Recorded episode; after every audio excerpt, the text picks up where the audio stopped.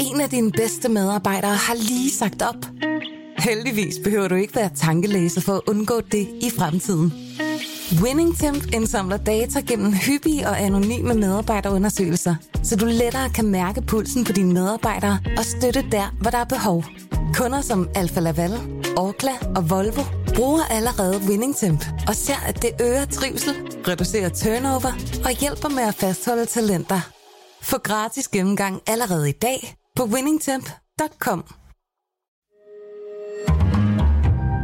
Berlingske.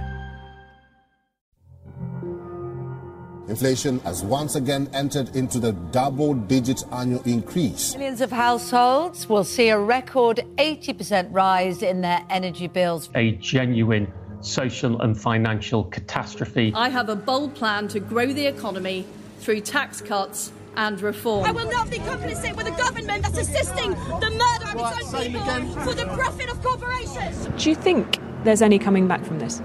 I don't think so.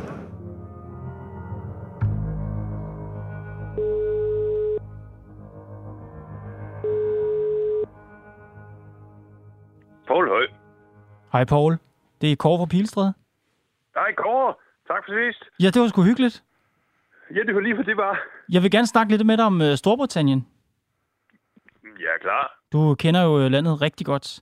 Altså, til at starte med, Paul, der er sådan en YouTube live-kanal i øjeblikket, hvor man ser et billede, et fotografi af Liz Truss ved siden af et salathoved.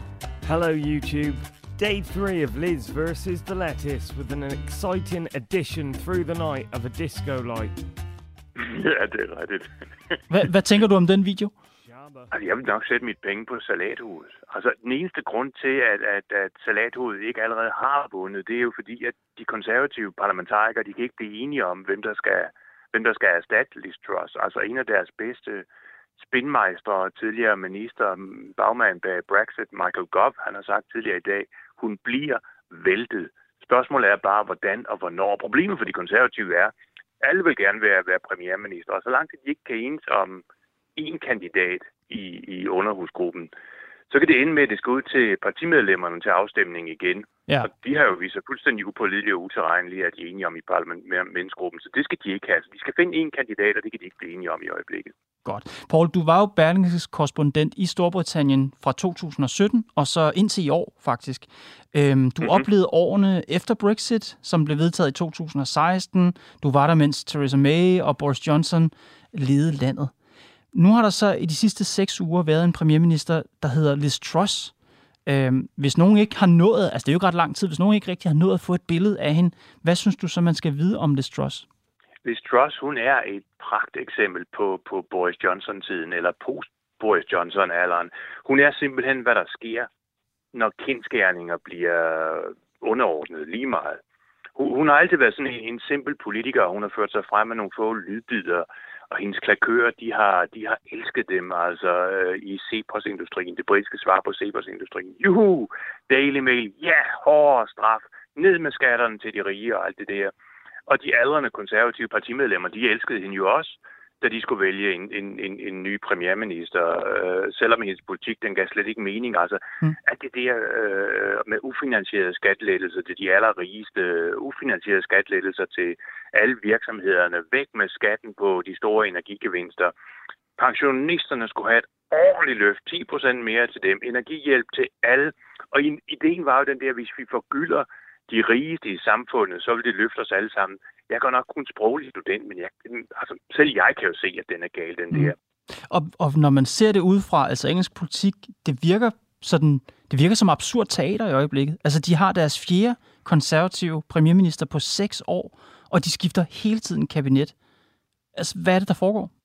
Det, der foregår, det er jo, at de konservative er ikke længere et parti. Det er, som en konservativ øh, kommentator siger i dag, det, det er et grevskab af forskellige ideologier, som bekæmper hinanden. Og det vil sige, så snart en, en, en konservativ øh, politiker er blevet ny premierminister, så vil der være to eller tre fraktioner i partiet, der allerede begynder at bekæmpe vedkommende. Og det gør de altså mere effektivt end oppositionen, fordi de bekæmper vedkommende indenfra. Så, så, så den der interne kamp, det betyder, at der hele tiden er en eller flere, for nu at bruge kommentatorens ord, ideologiske grevskaber i det konservative parti. øh, som, som, som er imod den siddende premierminister, fordi de mener, at de kan selv gøre det bedre. Og så er der altså også nogle meget, meget, meget, meget store egoer, som er helt umulige at holde nede. Og hvornår, altså jeg tænker også en stor del af den britiske befolkning må synes, det er temmelig kukuk, det der foregår. Altså hvornår får de britiske vælgere mulighed for at give deres besøg med?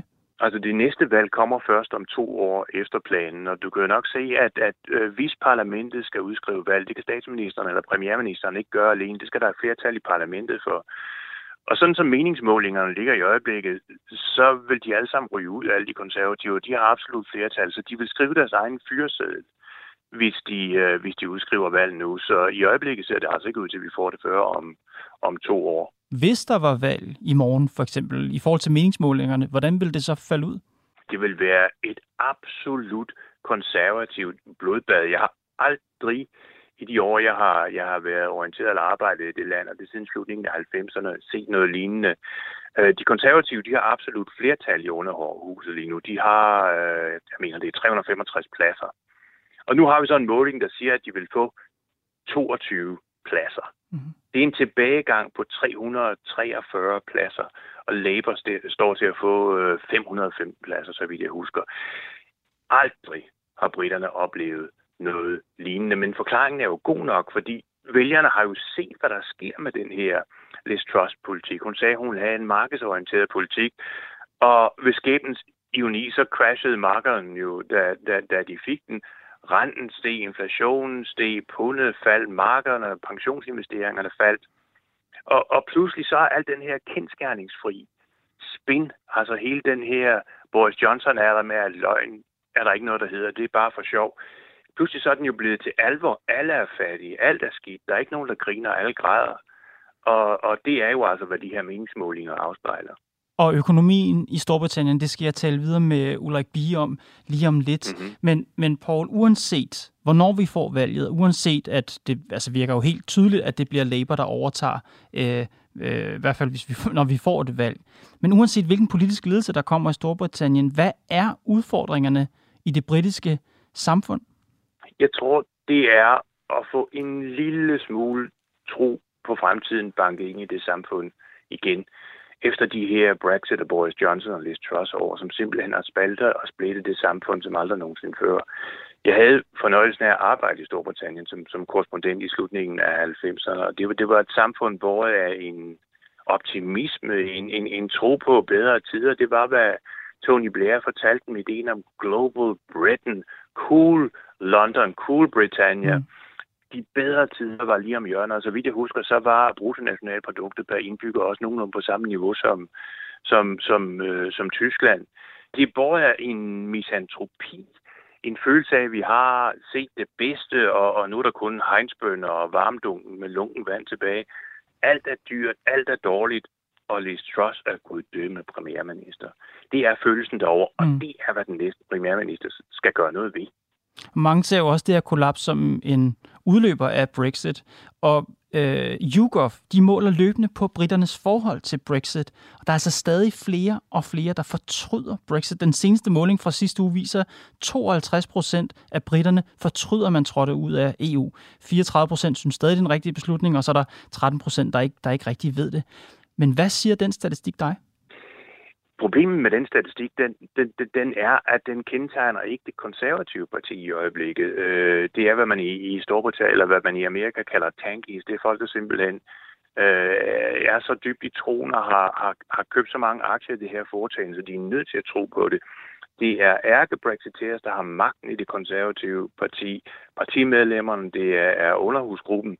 Og det kan godt være, at det er skørt, det er skadeligt, det er selvødelæggende, men, men de tror på det, altså som, som Hitler i bunkeren mm. troede på, på, på sejr i, i de sidste dage. Og noget, der er sket, det er jo, at, at nu, nu er de så gået til grunden med deres Brexit-idé om, at vi kan selv skabe vores egen virkelighed. Og nu har de så været nødt til at udnævne Jeremy Hunt. Han er en kedelig og seriøs mand, en remainer, altså en mand, der går ind for EU-medlemskab. Nu har de været nødt til at gøre ham til finansminister for at stabilisere markederne det er jo også endnu et tegn på, at hele den der alder, hele den der mm. ideologi, den der spin-zone, øh, den er gået for lidt, ikke? Kan du forestille dig et re-entry, altså et tidspunkt, hvor britterne kommer krybende tilbage til EU? Det bliver ikke nu. Altså selv Labour taler ikke om det, fordi de er bange for de, de uh, som de kalder det, the, the Red Wall States, altså op i den, den nordlige ende af, af, af England. Fordi der er mange øh, arbejdervælgere, der er mere til den side, altså imod EU, og de er, er ret nemme offer for sådan en anti-EU øh. Så selv Labour taler ikke om det, så jeg tror, der skal gå en generation. Så tror jeg, vi får den tilbage igen. Paul Høj, tak fordi jeg måtte ringe til dig i Ringkøbing. Selv tusind tak.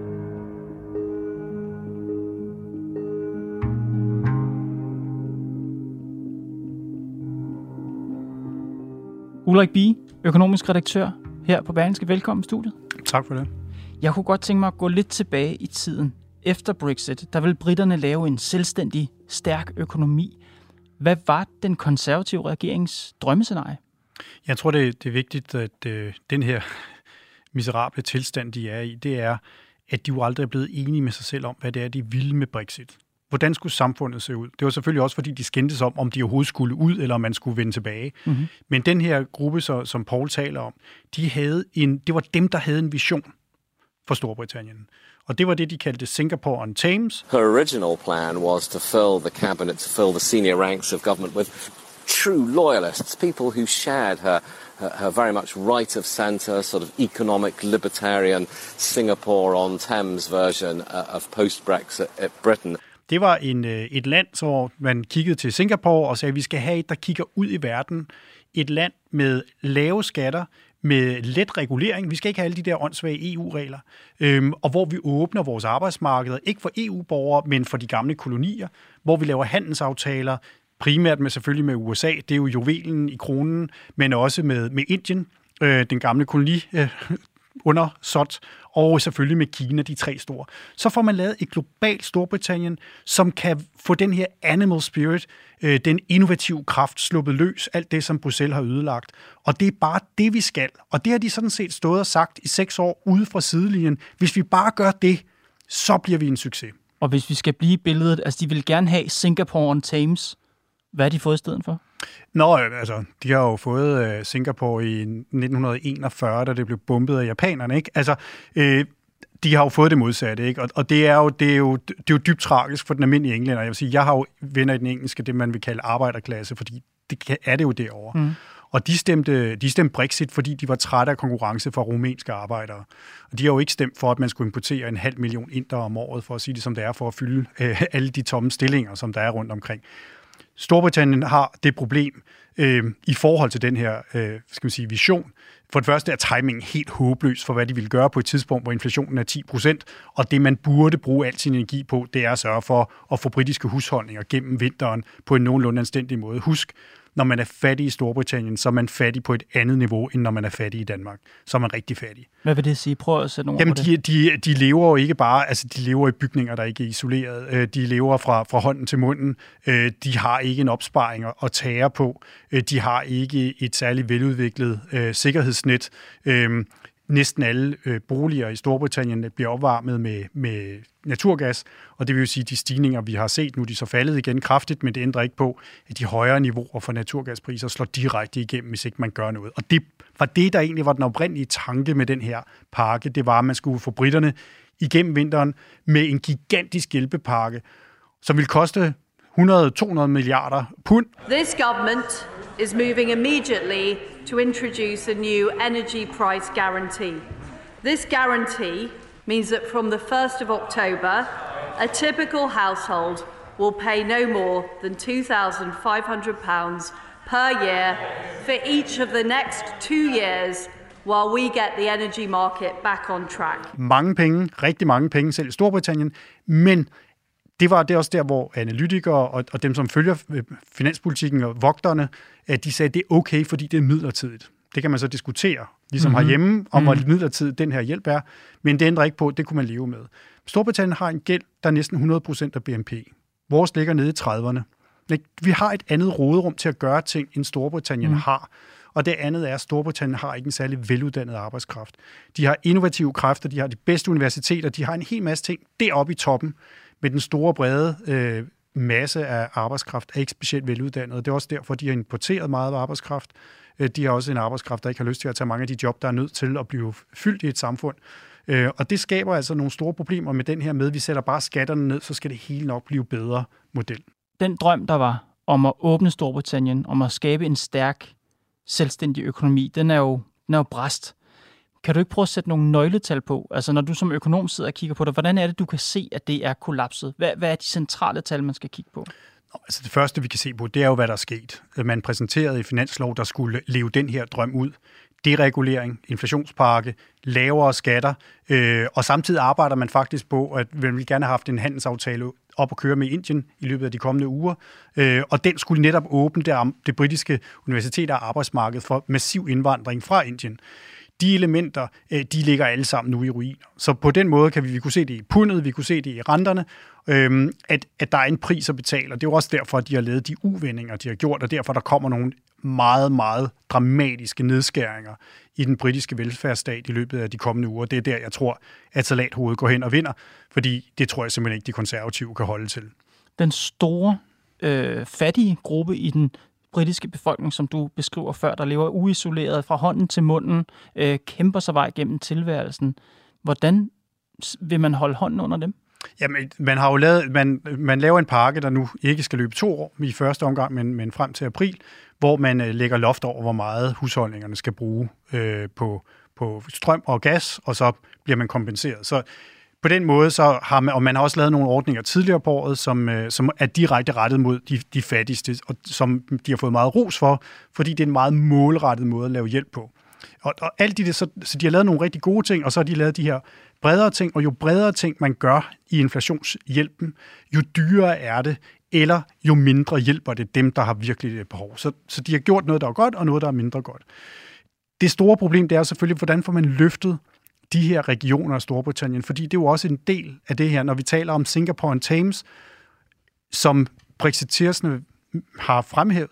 Hvad så med resten af England? Mm-hmm. Og det er jo det, der har været det store problem, det er, at du har haft en, du har en kæmpe ulighed mellem rig og fattig, men du har også en kæmpe ulighed mellem London og resten af landet. De lever simpelthen på forskellige planeter. Og der har man jo brugt rigtig mange penge på at forsøge at hæve det nordlige England, og det er spørgsmålet, om de også ryger i den her omgang. Så der er mange ting omkring den, den fattige befolkning, er, og dem, der føler sig overset, lever også et andet sted end de andre. Og, og det er en, en yderligere dimension i forhold til det, der foregår lige nu. Paul Høj, han sagde før, at de har ført en politik, de konservative, hvor man ligesom har lagt kendskærninger til side. Altså man har simpelthen ignoreret kendskærninger og, og ført politikken derfra. Jeg så dig i Deadline i går, du stod i dit stiveste pus, og så omtalte du den her konservative politik som et shit show. Kan du ikke lige uddybe det? Jamen, det, det er, og det, det har det jo været i seks år, øh, og det var det jo også før Brexit. Hvad vil man med sig selv? Der er jo ingen, der, der er ingen virksomheder, der vil investere i et land, der ikke ved, hvad de vil med sig selv. Vil de handle med os? Vil de ikke handle med os? Vil de være lav reguleret, lav skat? Jamen, så får vi ikke frihandelsaftaler, fordi det vil vi ikke finde os i. Vi skal have de samme forhold. Det er også det, når vi laver handelsaftaler med andre lande, Vietnam, så lægger vi også alle mulige standarder ind, for at de bliver hævet til vores niveau, ikke så vi bliver sænket til deres. Så det er jo det der at, at de kan jo ikke finde ud af det. Og så har vi de fine salonger, og i, i det her tilfælde, vil jeg så sige, i britisk politik, der giver det mening. Det er de gamle klubber, hvor de sidder i deres Chesterfield med en gin og tonic i hånden og taler om imperiet. Fordi de her ideologer, de, vil, de hader EU af godt hjerte, de hader det, kalder det socialistisk projekt, men de har ingen problemer med at importere 100.000 vis af folk fra Indien det er jo ikke det, de folk i det nordlige England stemte for, da de stemte for mm. Brexit. Så der, det er jo sådan et parallelt univers, hvor vi skal bare handle med USA. Så er det ligegyldigt, om vi skal importere deres genmodificerede landbrugsvarer, deres hormonbehandlede kød. Det må en pris for, at vi bliver noget andet. Og det er jo der, at afkoblingen kommer til den almindelige forstadsfamilie, eller som sagt til den, til den lavere arbejderklasse. We've had the resignation of yet another very senior minister, the Home Secretary, and if you stick that together with the sacking on Friday of the Chief Finance Minister and the collapse of Liz Truss's in, entire economic approach. I mean, it just couldn't get much more serious. In fact, I, I think I would say that in the sort of 40 odd years on and off that I've been covering uh, British politics, I, I mean, I, I don't think I've seen a level of chaos that comes anything remotely, I mean, not remotely close to this.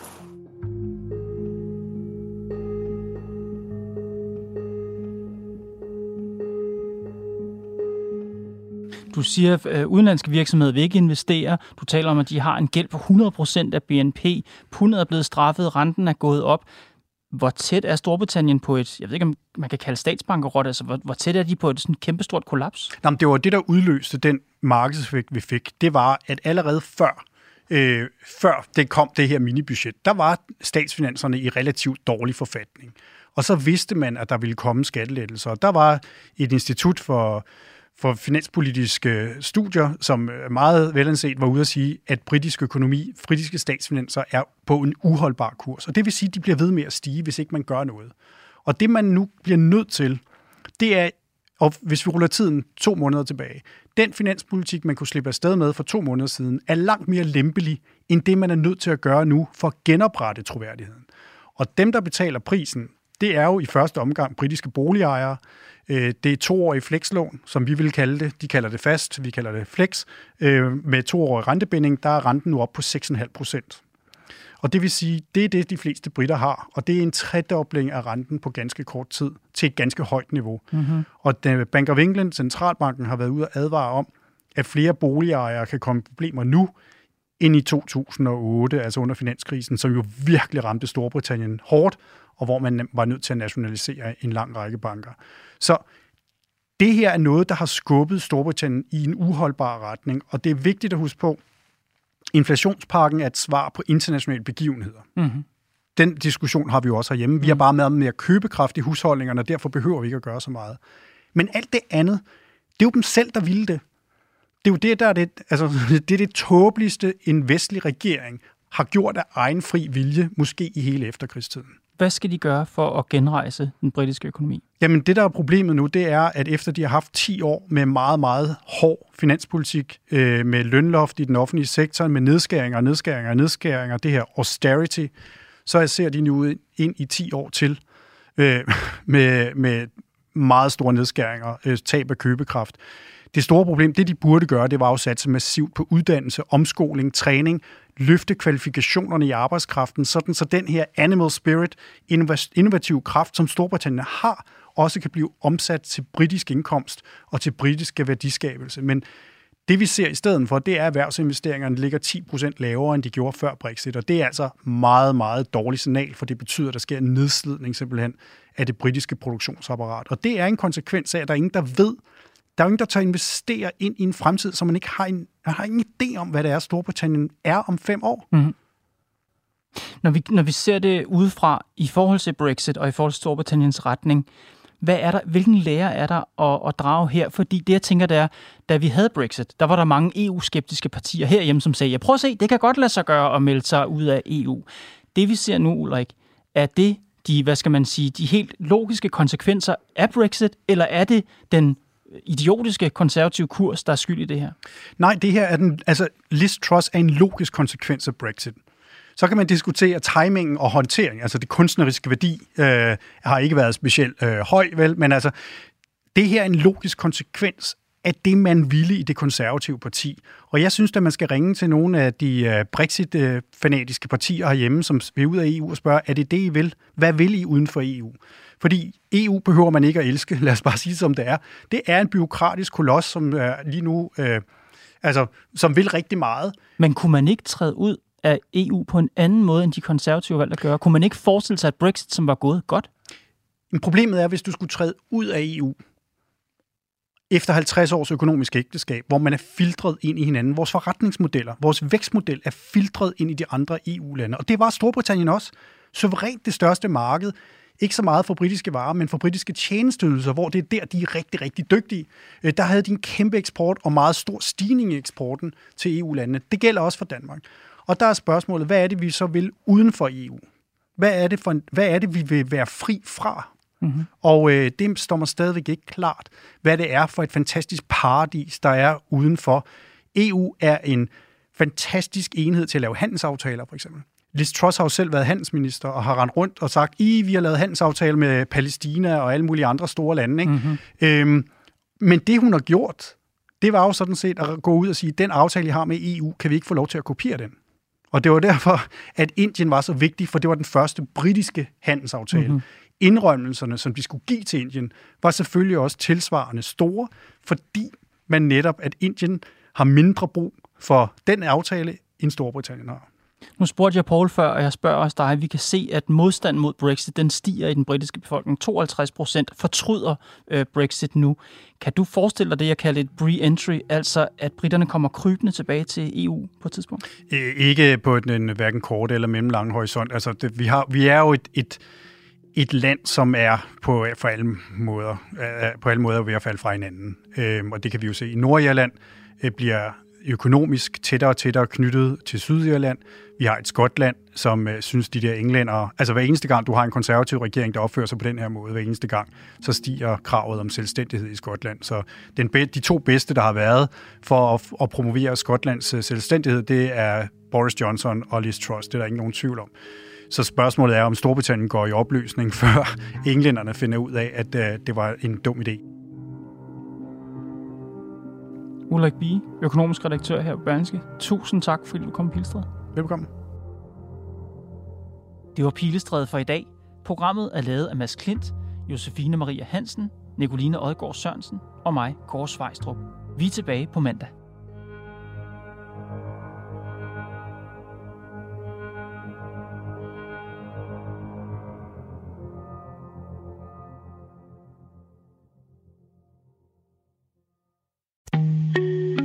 Af dine bedste medarbejdere har lige sagt op.